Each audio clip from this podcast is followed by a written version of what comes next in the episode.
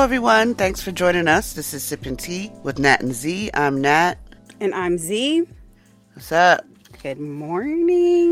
Good morning. Good morning. Good morning. Yes. Let's see. This weekend or this week, I've been planning and getting my doomsday preparations together because the world is on fire.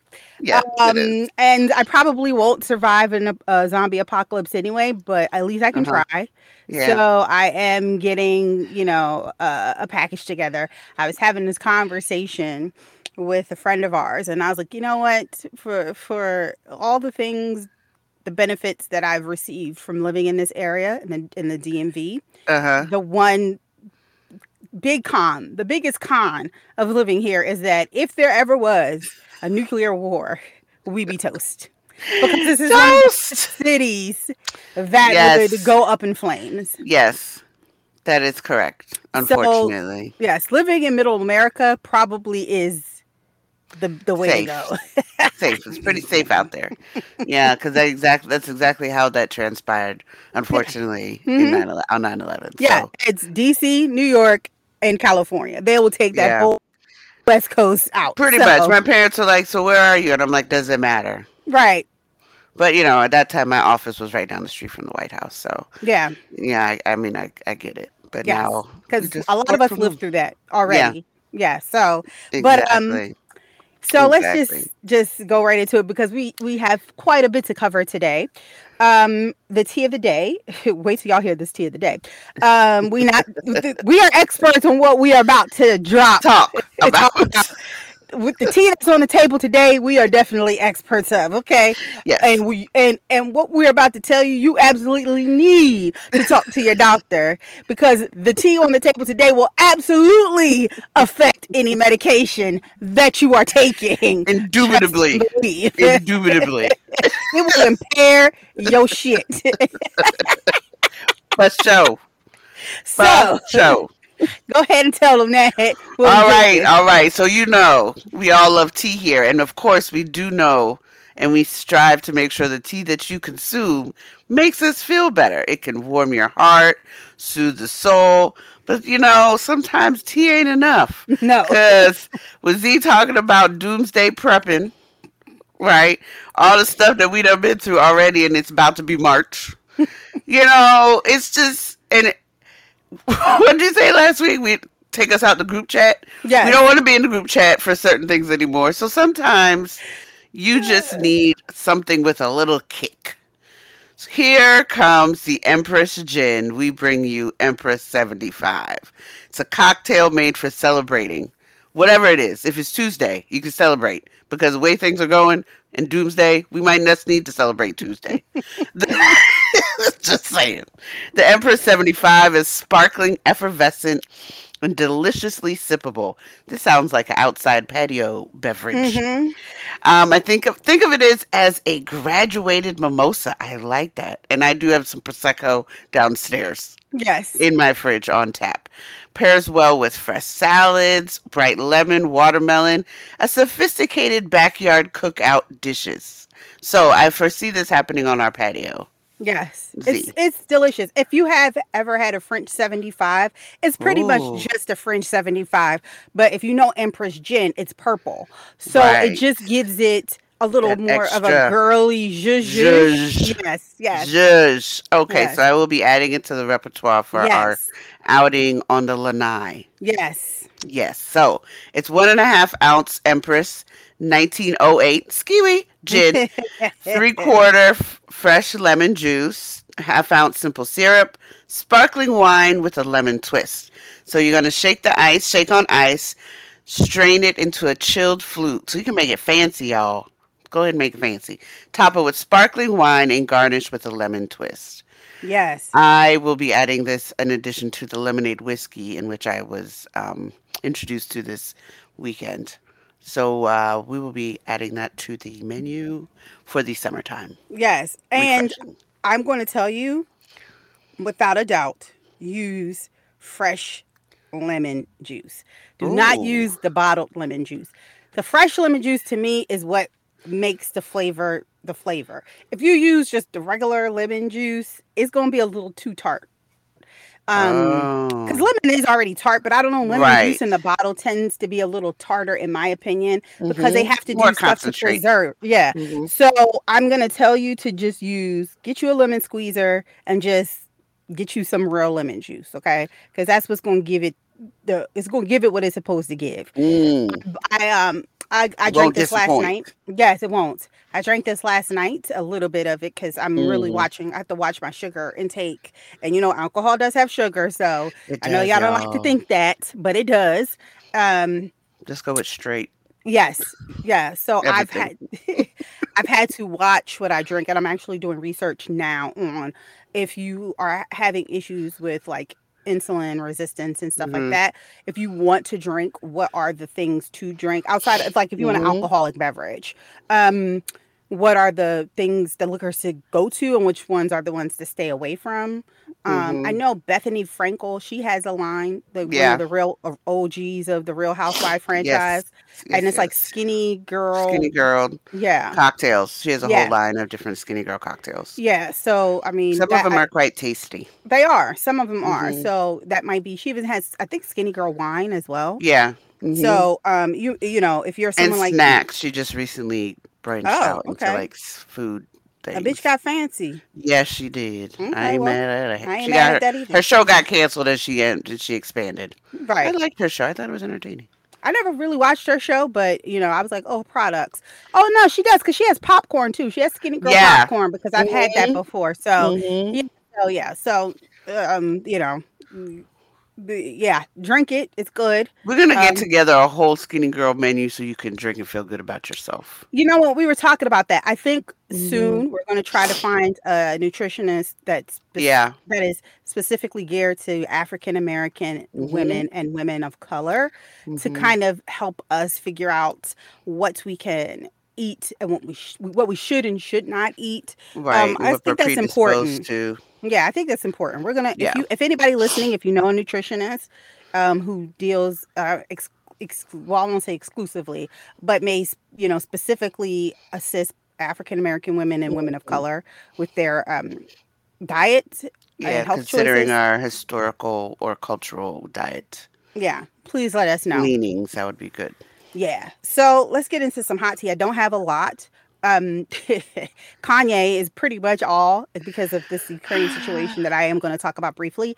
But Kanye is just Kanyeing still. And the hot tea theme here is there could be one, but there also could be another. Or you can feel one way about something, but also feel another way about that same thing. And what I mean by that is I have so far two of the episodes, I guess, of the documentary that Kanye have dropped. And, you know, I thoroughly enjoy pre-crazy. No, don't say that. Let me reset and recheck and check myself because not crazy. I have thoroughly enjoyed old Kanye. There was a moment when he switched.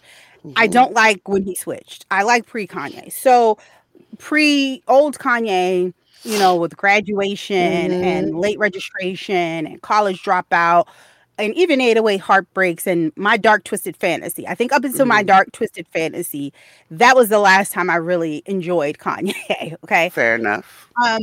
And this documentary really does show how he came to be.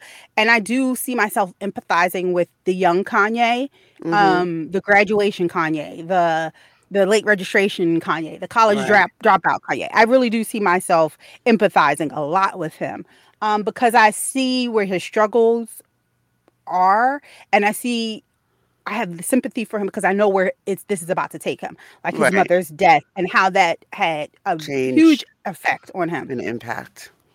His mother's relationship definitely helped him, but I think hurt him, right? In a sense that she poured a lot of life and a lot of love into her son. She made sure that he always felt, you know, special and important.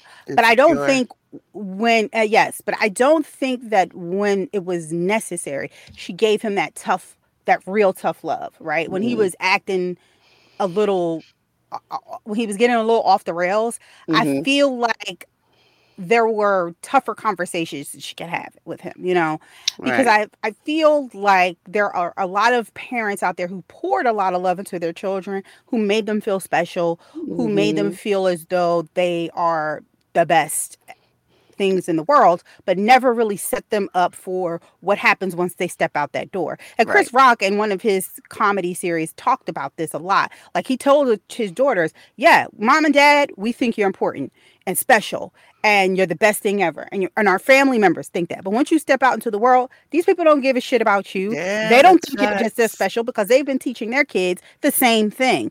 And you know, I feel like this is one of the things that me and my husband had this conversation on, and there were some points where we didn't agree totally. I feel like, yes, it is important to pour life and love and celebrate who your child is, but it has to be a balance. Agreed. Because some of these children grow up to be very self-entitled and don't handle disappointment very well. At all. I think it goes at the participation. Yeah, the participation awards. Like, you just got an award for showing up. And I think that that's a dangerous thing. Yes. And I see that happening a lot with Kanye. I see that. So that's one thing. And then the other thing is, like, if you ever, I don't like using the term sociopath, psychopath, narcissist. I don't like using those terms to describe people all the time because I'm not a clinical therapist. And a lot of times, not a lot, those things have to have a clinical diagnosis. Right. And I think us as a society just uses those terms because it's like the catchphrase. When somebody's acting some way, you just grab the first phrase you think is attached to that person. However, I will go out on a limb to say that Kanye probably has been clinically diagnosed as being a narcissist. And this man has terrorized his wife, soon to be ex, and her new boyfriend on social media for the world to see.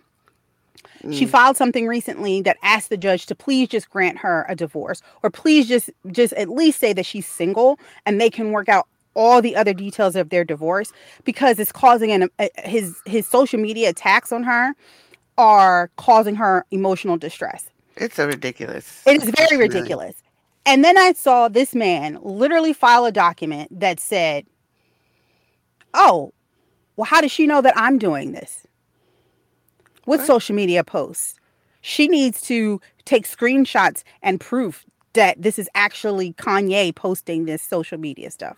Now, if you've been following this, you saw Kanye West with a sign that says, I'm actually posting this. My account did not get hacked. So for this man to then try to gaslight this woman and try to make her believe that what she's seeing is not true is disgusting. It's beyond.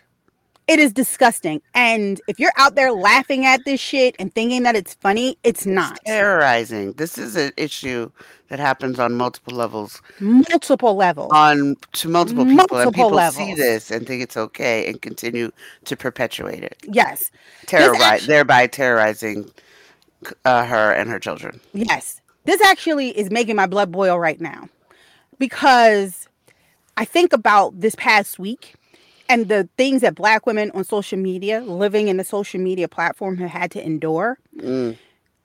Thinking about Megan Thee Stallion. Now, nobody really knows what happened that night that Megan got injured. Nobody. Right. But the people in that car. It was her bodyguard, Tory Lanez, her best friend, who's no longer her best friend, and Megan Thee Stallion. The facts are that we know she was shot.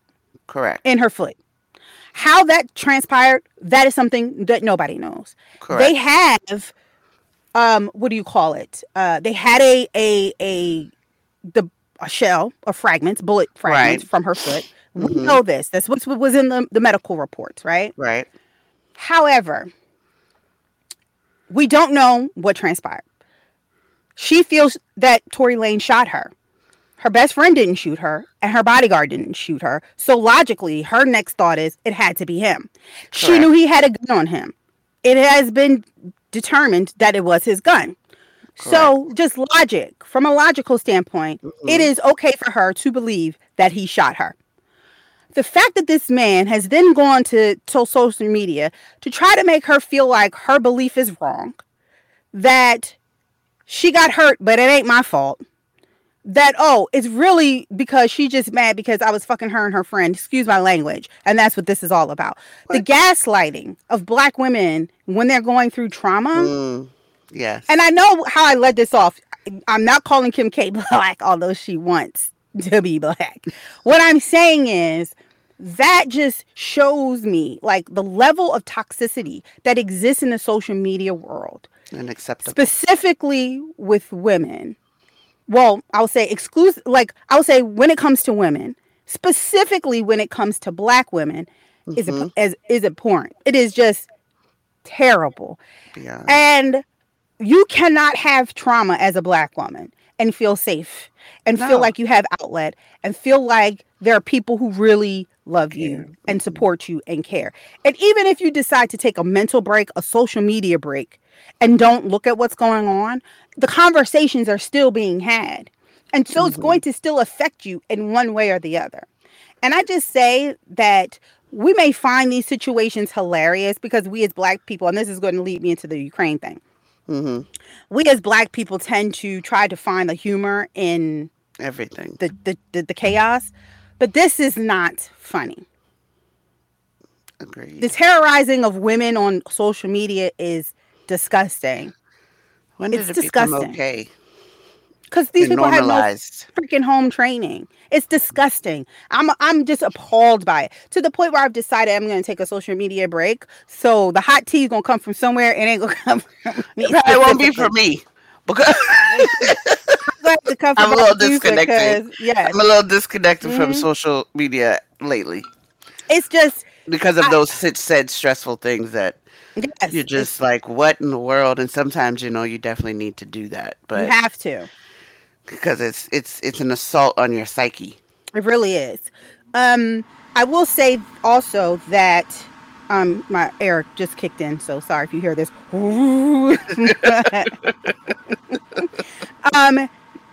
This goes into Ukraine. Everybody knows what's happening in Ukraine.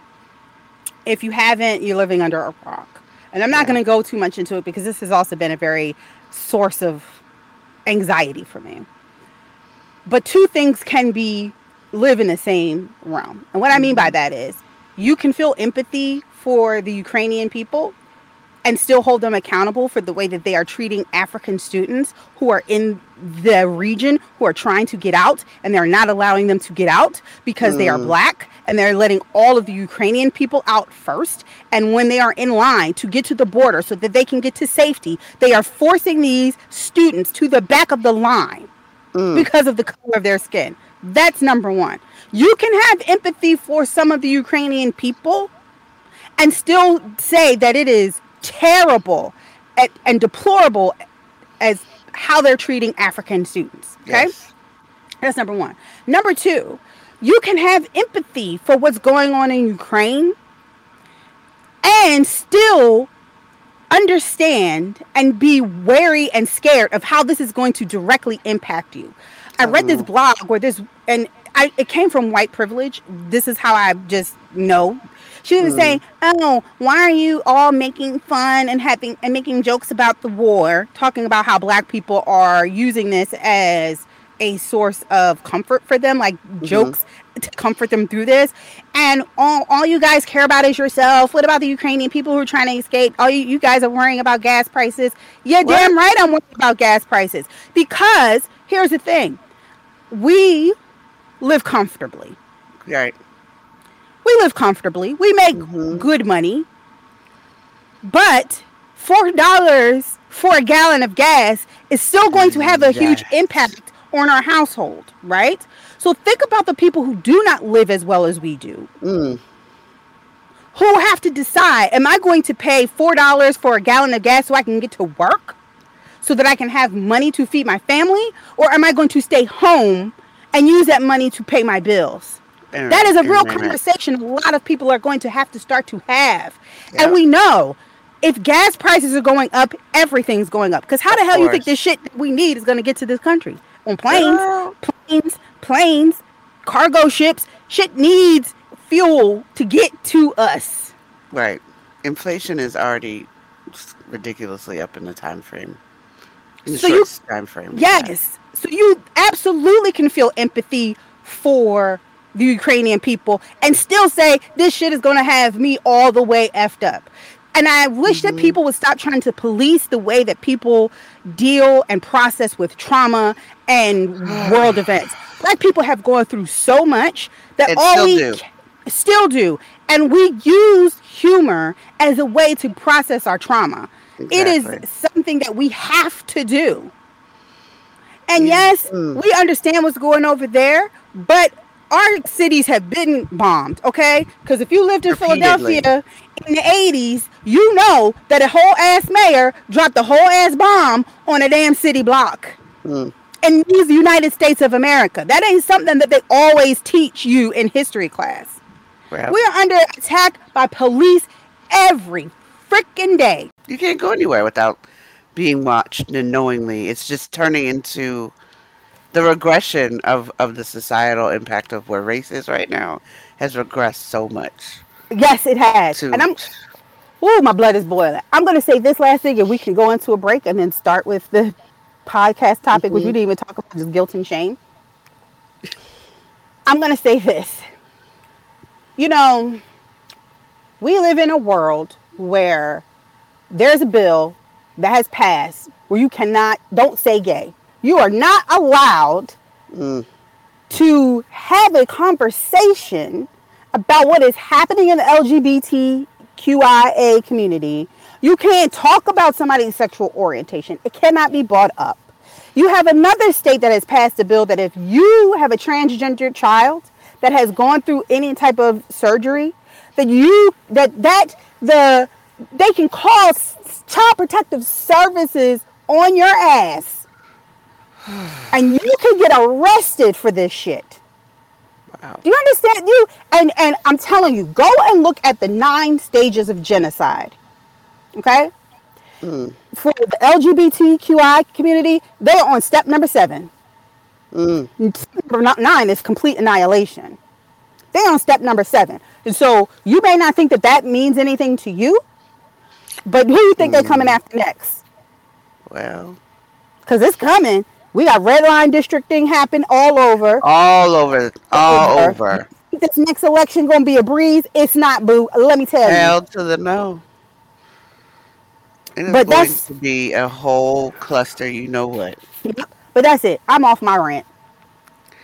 So we're gonna take a break, and then we'll be right back with our topic and tea time segment.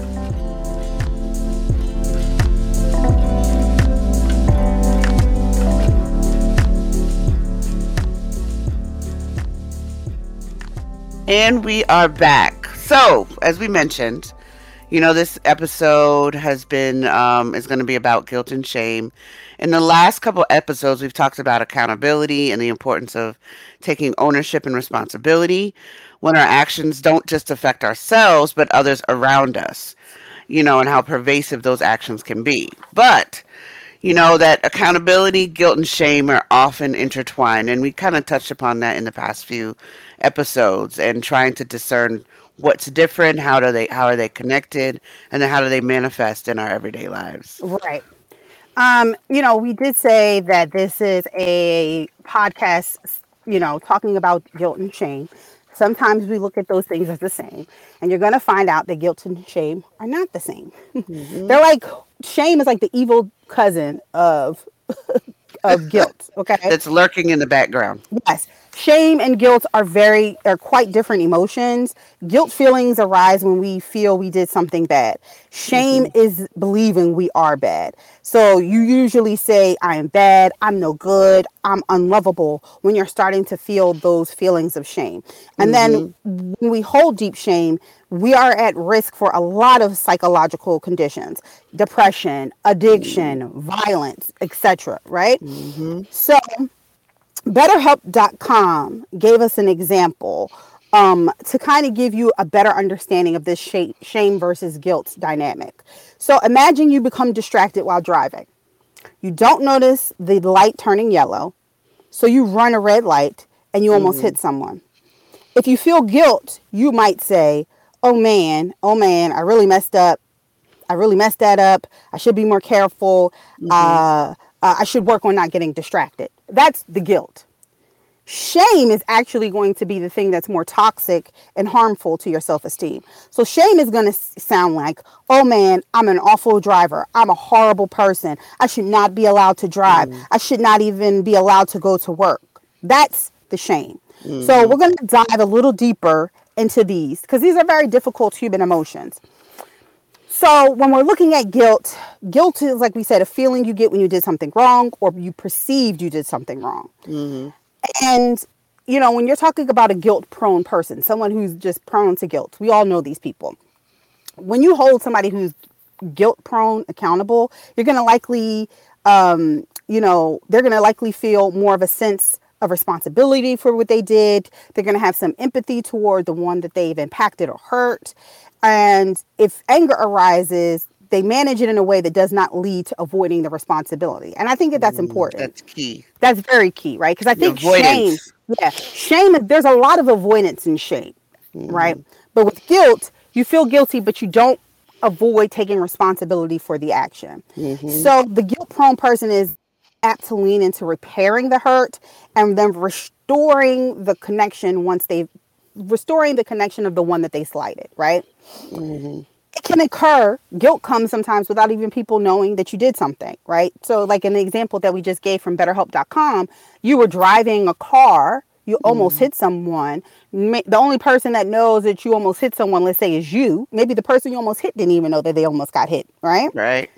So guilt, you could feel guilty for that and no one know what the action was, right? So there's going to be no fallout other than making you feel that you need to treat the other person better going forward.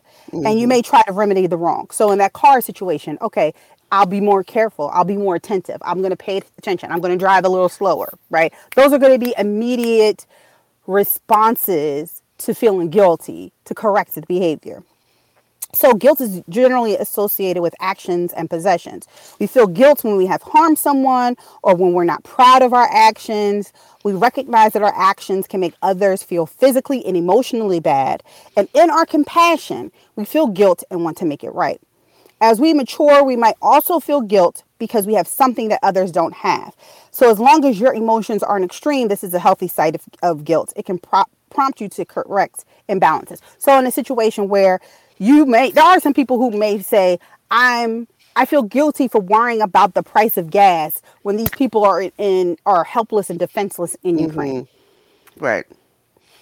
And that's definitely a way to, I think a great way to discern which is which. And then when you figure out what that guilt is, how do you work through it? You have to distinguish between the action of it and yourself and make a clear distinction about what you did versus who you are. And I think the example that Z gave earlier clearly delineates what you did versus who you are as a person and not putting that on yourself. Right. And then once you figure that out, you know, we talk about accepting responsibility for what was done. How do you make amends if you need to rectify and reconcile your actions with somebody? And then look at the ways that you can address it. Can you take a problem-solving approach to it? Can you figure out there's different ways, different choices, or better choices that I should have made? And then what do you do if it's something you can't accept?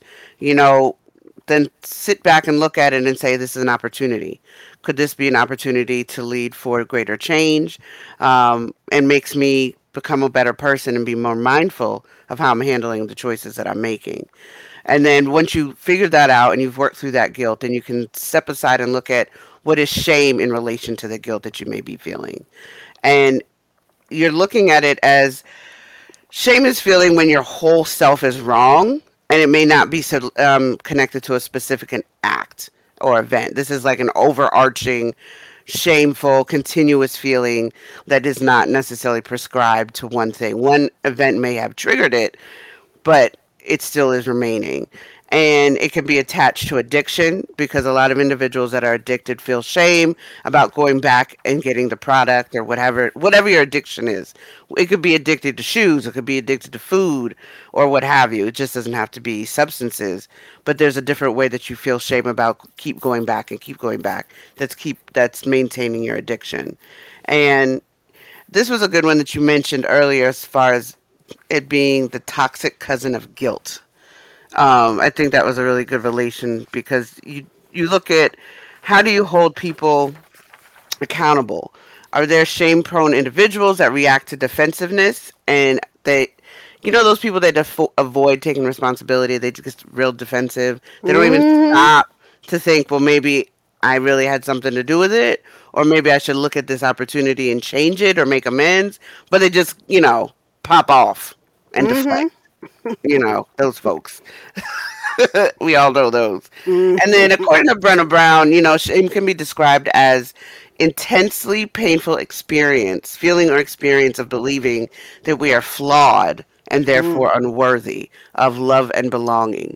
So it goes much deeper, and something we've experienced, done, or failed to do makes us unworthy of connection, which is why this can lead to depression and just an overarching feeling of, I'm not the best person. And, even though you may try to take accountability for something, you may still feel bad about it because the shame is still there, even though you may have, in your mind, thought to make amends.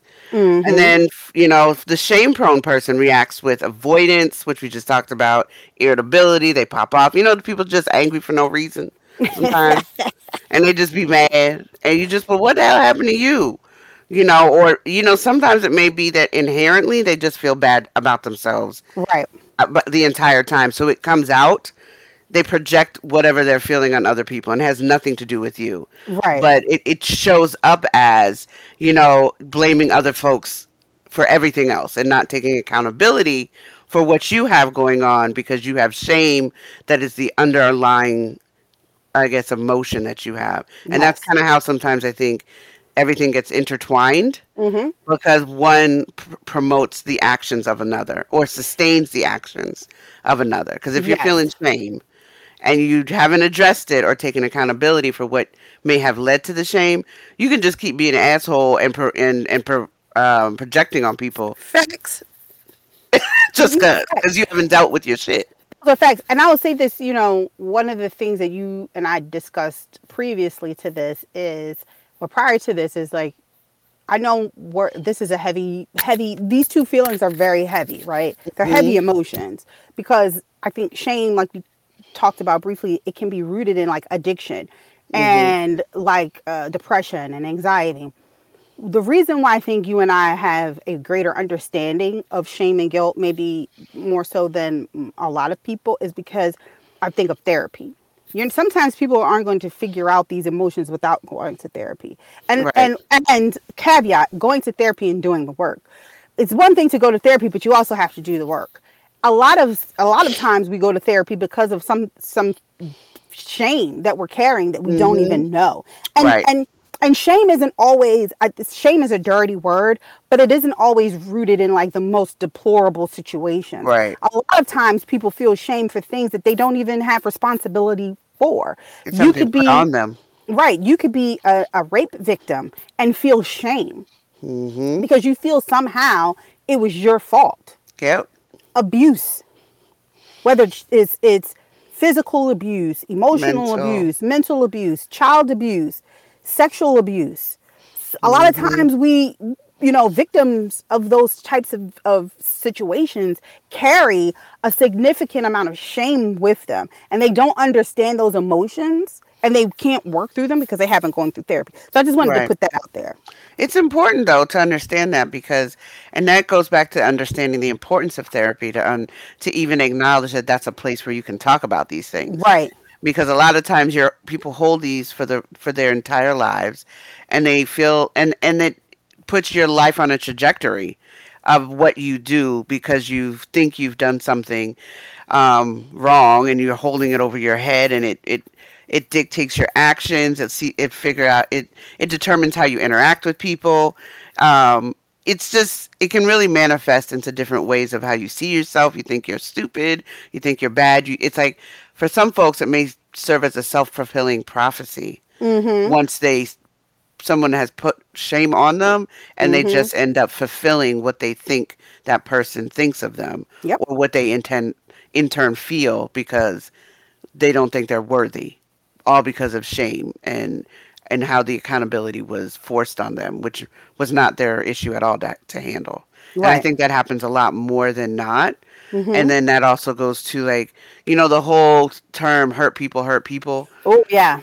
Type of thing, because you haven't taken accountability for something that maybe you don't even need, or you have taken accountability for something that's not your business to take accountability for, because people have directed you to do that, because they've put that on you, causing mm-hmm. you to have shame and sustain that mindset that, you know, I'm not good enough for this, I'm not worthy, I'm not this, that, and the other, so I'm just going to fulfill that, I guess, portrayal of what people think I am anyway. Right. And you know what I mean? So mm-hmm. it's unfortunate that it can just be, it's a cycle, mm-hmm. a vicious cycle. And then how do you get out of that? Right. You know, but I think, you know, and that's why I think Z and I always talk about therapy, because some of that stuff can be unearthed, because yeah. trust me, you and your friends, your girlfriends, y'all can talk about certain things, but when it comes to certain parts, you're just sitting there like, I don't know what to tell you at that point. Right. You need that professional insight. Yeah. To kind of work through that.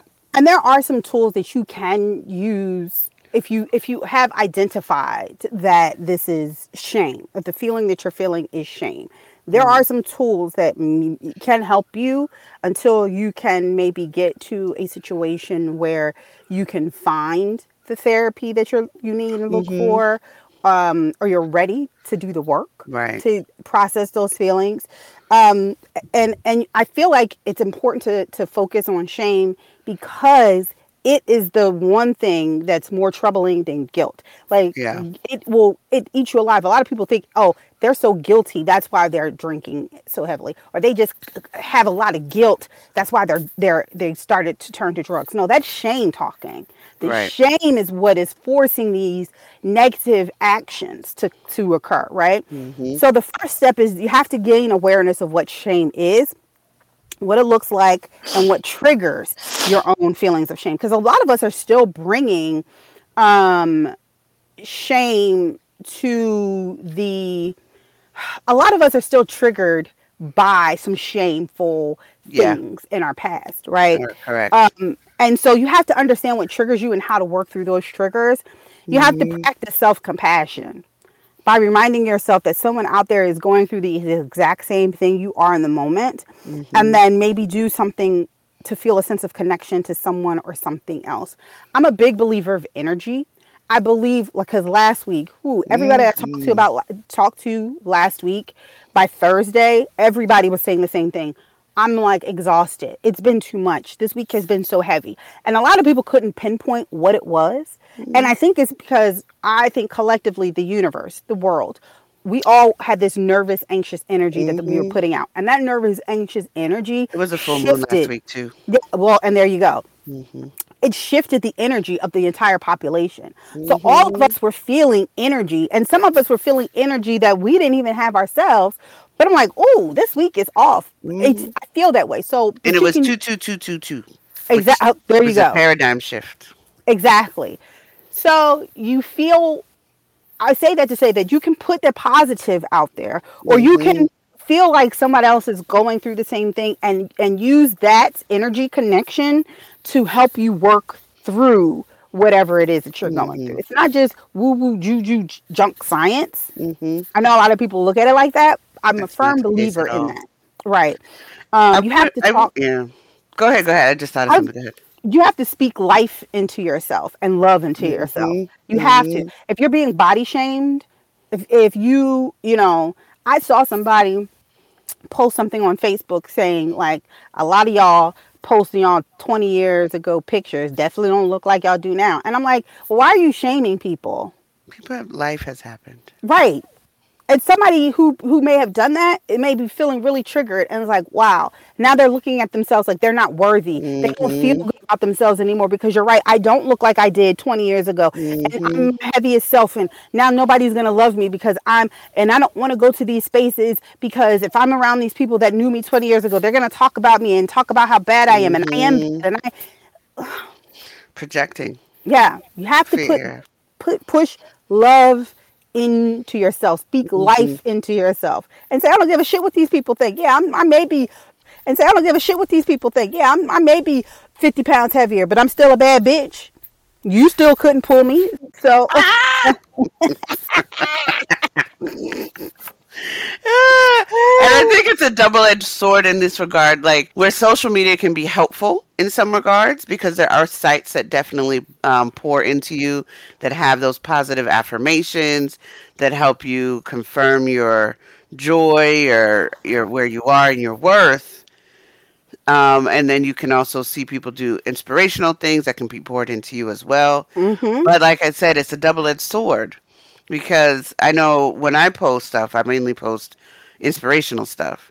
And then if I stay on too long, I'll start seeing stuff that's not all that inspirational, so you really have to be very careful with what you're looking at, because in the same breath that you see these things that you focus on, that you're the bad chick or whatever it is that can pour into you and speak life into you and help you work through the shame you may be feeling, steer away from the other shit as mm-hmm. best as you can, because there are things and tools out there that can help you pour into yourself and absolutely and goodness. But once you see, don't go down that rabbit hole. Do it.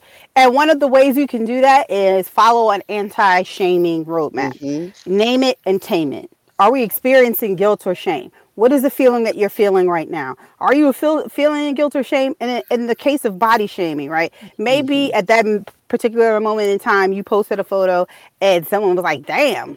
Like, that was their comment. Damn. Like, but in a bad way. Like, woo. Right. Like, ooh. Damn.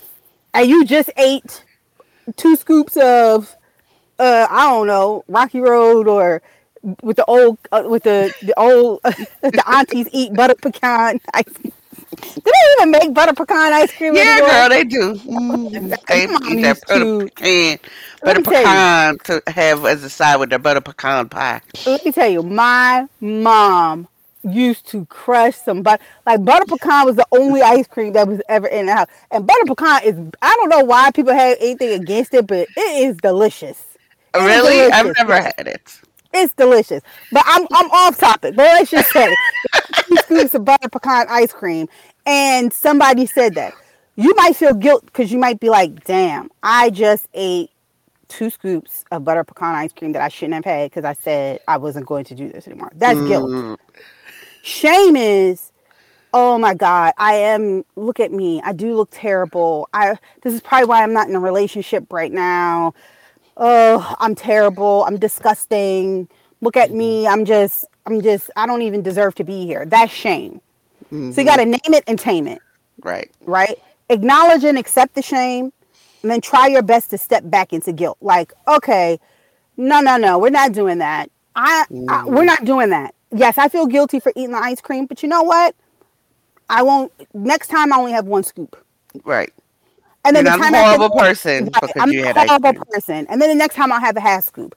I tried to just go too hard, too fast. And that's why I had these 2 scoops. Mm. Like, let's figure out how to get back to guilt, because guilt is easier to deal with. Mm. Shame is going to have you feeling extremely terrible about yourself, and then cause all different kinds of traumatic responses that you don't want to have.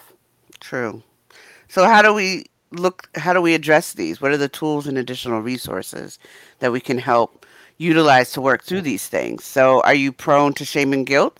There's a questionnaire on the American Psychological Association, and we'll post a link for you. But some of the questions asked in the questionnaire have been, you give a bad presentation at work. Afterwards, your boss tells your coworkers it was your fault that your company lost the contract. Good Lord. What is the likelihood that you would feel incompetent? That's a question. And it goes from not likely to extremely likely. Mm-hmm. And that's how they score it. Right.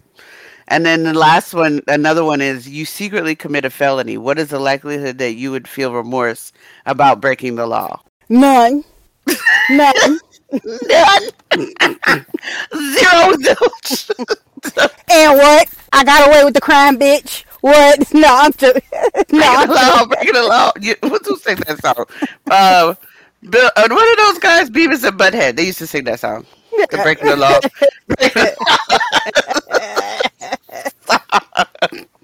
If I got away with it, that's because Jesus allowed it to be. Jesus allowed it. Oh my goodness. And you know, you guys, I mentioned Brené Brown earlier. She's has a talk that's, we need to talk about shame. It's a clip on a TED Talk. We'll post that as well.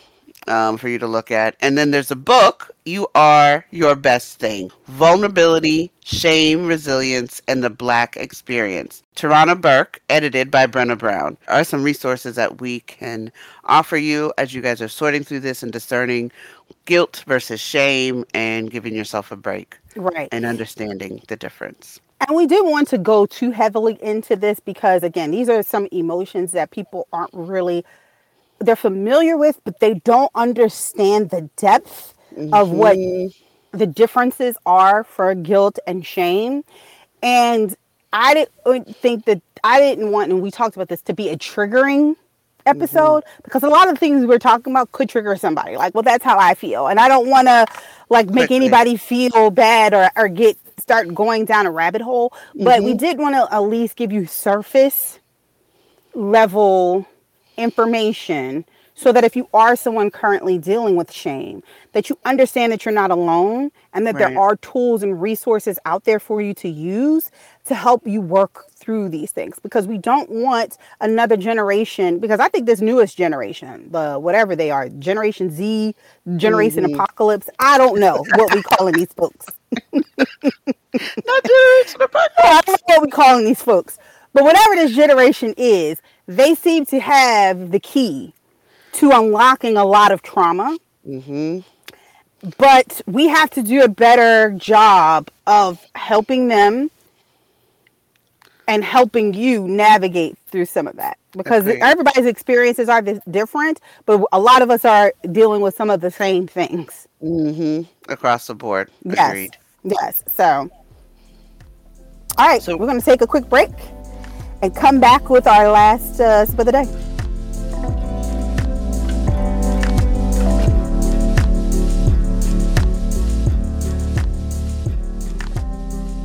And we are back. This is the last sip of tea with your hood Dalai Lama. So I'm going to give you two quotes. I'm not going to go deep into the quotes because there's something that I forgot to do at the beginning of this that we're going to do during this segment. My bad. But, okay, if you put shame in a Petri dish, it needs three ingredients to grow exponentially: secrecy, silence, and judgment. If you put the same amount of shame in the Petri dish and douse it with empathy, it can't survive. And I don't really think that there needs to be any explanation for that. We talked about being empathetic and being kind to yourself. So if you have a lot of shame and you douse it with empathy and you douse it with love and self-compassion, it cannot live. It cannot thrive. So that's all that needs to be said about that. Now, that's attributed to Brené Brown. Guilt is just as powerful, but its influence is positive, while shame is destructive. Shame erodes our courage and fuels disengagement. And that's also attributed to Brené Brown. So I think those are two good quotes. We'll put those out as well to just help you navigate these feelings and the sea of emotions when it comes to guilt and shame. So your hood Dalai Lama forgot something, and that was I posted to our social medias an Ask Us Anything story. And we did get some questions, and I'm really excited about that because I asked questions, and y'all Negroes don't say nothing. Y'all just don't have any questions, and I know y'all do. So Appreciate y'all. So one of our first questions was from your silly husband. Yes. And I told him, I said, scram, get out of here. But I am going to put him on his question out there for the people. And he asks, how many licks does it take to get to the center of a Tootsie Roll Pop? I don't know. At all. According to the commercial, three. Yeah, three. One, three. Two. Three. Exactly. Okay, child. Three. So there you go. Yeah, that's a funny one. Another question came from PH Diva 0618. I ain't putting people's real names out there because I know y'all may not want people to try to find you on the internet, but I guess I put your handle out there, so they may try. But that's okay. Somebody asked, can we have them on the show to talk about maternal health in a black woman? Absolutely, we will. Yes, and this person is a expert in this arena. Yes, so we're gonna have an expert. Now y'all can just be talking, listening to us. Right. We have some experts. Yes. We got you, PhD Diva. We're reaching out to you soon. Yes. And the last question is really good, and I'm saving it for last because it requires us to have conversation around it. Mm-hmm. Your biggest regret. Mm. What is your biggest regret? Great question. Personally, I'm going to say for me, this can cover both professional and personal. Mm-hmm. Is not knowing my worth sooner. Ding, ding, ding. That covers both my personal and professional experience. And it's something that I'm teaching my daughter to really understand. Mm-hmm. And it's something that, and we talked about this earlier, there's a difference between constantly telling people you're special, you're great, da-da-da-da-da-da-da-da. No, this is about understanding what your worth is, what you bring to the table, and not having boundaries and having standards and not settling or moving the marker for somebody or for some job. You know what your boundaries are. Mm. I have a boundary. I'm done it. I start my work day at 6:30. I'm only required to give you 8.5 hours. At 3 o'clock, I am done. You can put whatever meeting you want to put on my calendar. After 3 o'clock, I will not be there. Dang. Now, I'm working on that. If there is something that you need, you understand this, and you need to have a conversation with me before. Can you make it to this meeting on this day at this time? Because we need to discuss this. But I'm only required to give you 8.5 hours. So if that is something you require me to be somewhere after 3, you need to have that conversation before you put that meeting on my calendar. Hello. I set boundaries for myself. And why? Because from 3 to 5 is the only time I get really to myself to decompress and do any additional meditation, working on myself. Because when my daughter comes home, yeah. It's a wrap. Child got plans. It's a wrap. My husband is still working for those 2 hours. So this is the time for me to take for myself. I refuse to bend that boundary. I know my worth. And I understand that if I consistently do that, you're not going to respect my boundaries going forward. Mm. I need that time for myself. Because if you want me to be my best self for you, you got to give me that time to recharge so that I can be that best self for myself. Hello. Preach. Tabernacle. Period. And in relationships, you have to do that. Mm-hmm. If you set boundaries, you know your worth. You know the type of person you are. I don't care, man or woman. You know what you bring to the table. Do not move the marker just because you found somebody that you think is a good fit. Because if they're a good fit, they're not going to ask you to move any of your markers. They're not going to cross any of your boundaries. That part. I tell you, this is not something to do, then don't do it. If you do it, then that's disrespecting me, and we don't have anything left to talk about. Mm. Now, I'm not saying that it's an all or nothing, right? Because there are certain situations that you can work through. What I'm saying is boundaries are important. Know your worth. A lot of us, if as young women and young men, if we knew our worth earlier, a lot of the relationships we found ourselves in, we would have not found ourselves in. Our trajectories would have been very different. Very different. And I'm going to tell you, this new generation, I'm calling them Generation Apocalypse. These people understand it. And we need to let them do it. I saw this girl on social media. She's in one of my groups. And sis is living her good life. She's in her late 20s, early 30s. She get flued out every... She getting flued out. She getting flued out. Okay. Got her a sugar daddy or whatever he is, and she gets what she wants. She gets flown out. She gets this. She gets that. And there were some older women like, oh, back in my day, that wasn't considered good behavior. You were looked at as Let her live her best life. She's enjoying her life. If she feels like you want to date me, you got to be able to. If I want to go shopping at Chanel, you got to be able to pull out their credit card and do it. If that is what she wants, then you got to come to the table with that. And if you don't, then don't. Keep your opinions to yourself. If that's not your lane, stay out of it. I'm glad you said that. Exactly, stay out of it. But that's all I got to say. What about you? Your biggest. Oh, I would probably be along the lines of that. The worth, and that's for health. That's for relationships. Doing what I need to do to make sure that certain things with my life, with my health challenges, have happened to me, but there may have been some other things that I could have done to help facilitate me staying healthier. Mm-hmm. During or sustaining certain things, maybe. I don't know. I would probably have to say that. I think that maybe that traveling more. I traveled a lot when I was younger, for sure. But then I was also a workaholic. Y'all know that. I used to work 90 hours a week. Yeah. So do I regret that working like that? Yes, because that wasn't a good use of time for my health. And my worth of where my health could be, because I know that stress level contributed a lot to the detriment of my health later in life. So probably that, and save more money earlier, i.e. learn how to invest. Yes. When I was 20. Yes. Something, and learn how to do all of that from then and not now. That would probably be one of my biggest regrets. No, and that goes along with worth. That's financial worth. That's emotional worth. That's your health care, your physical health worth. So I think those all come into play with that.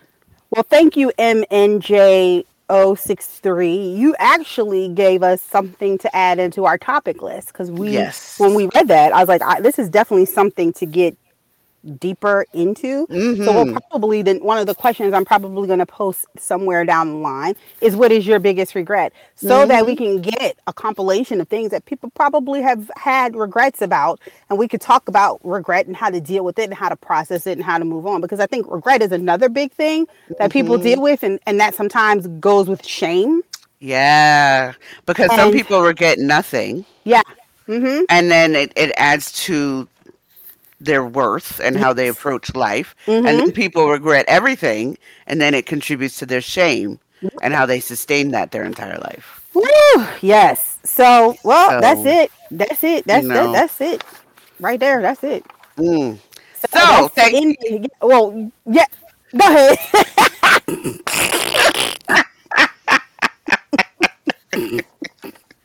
So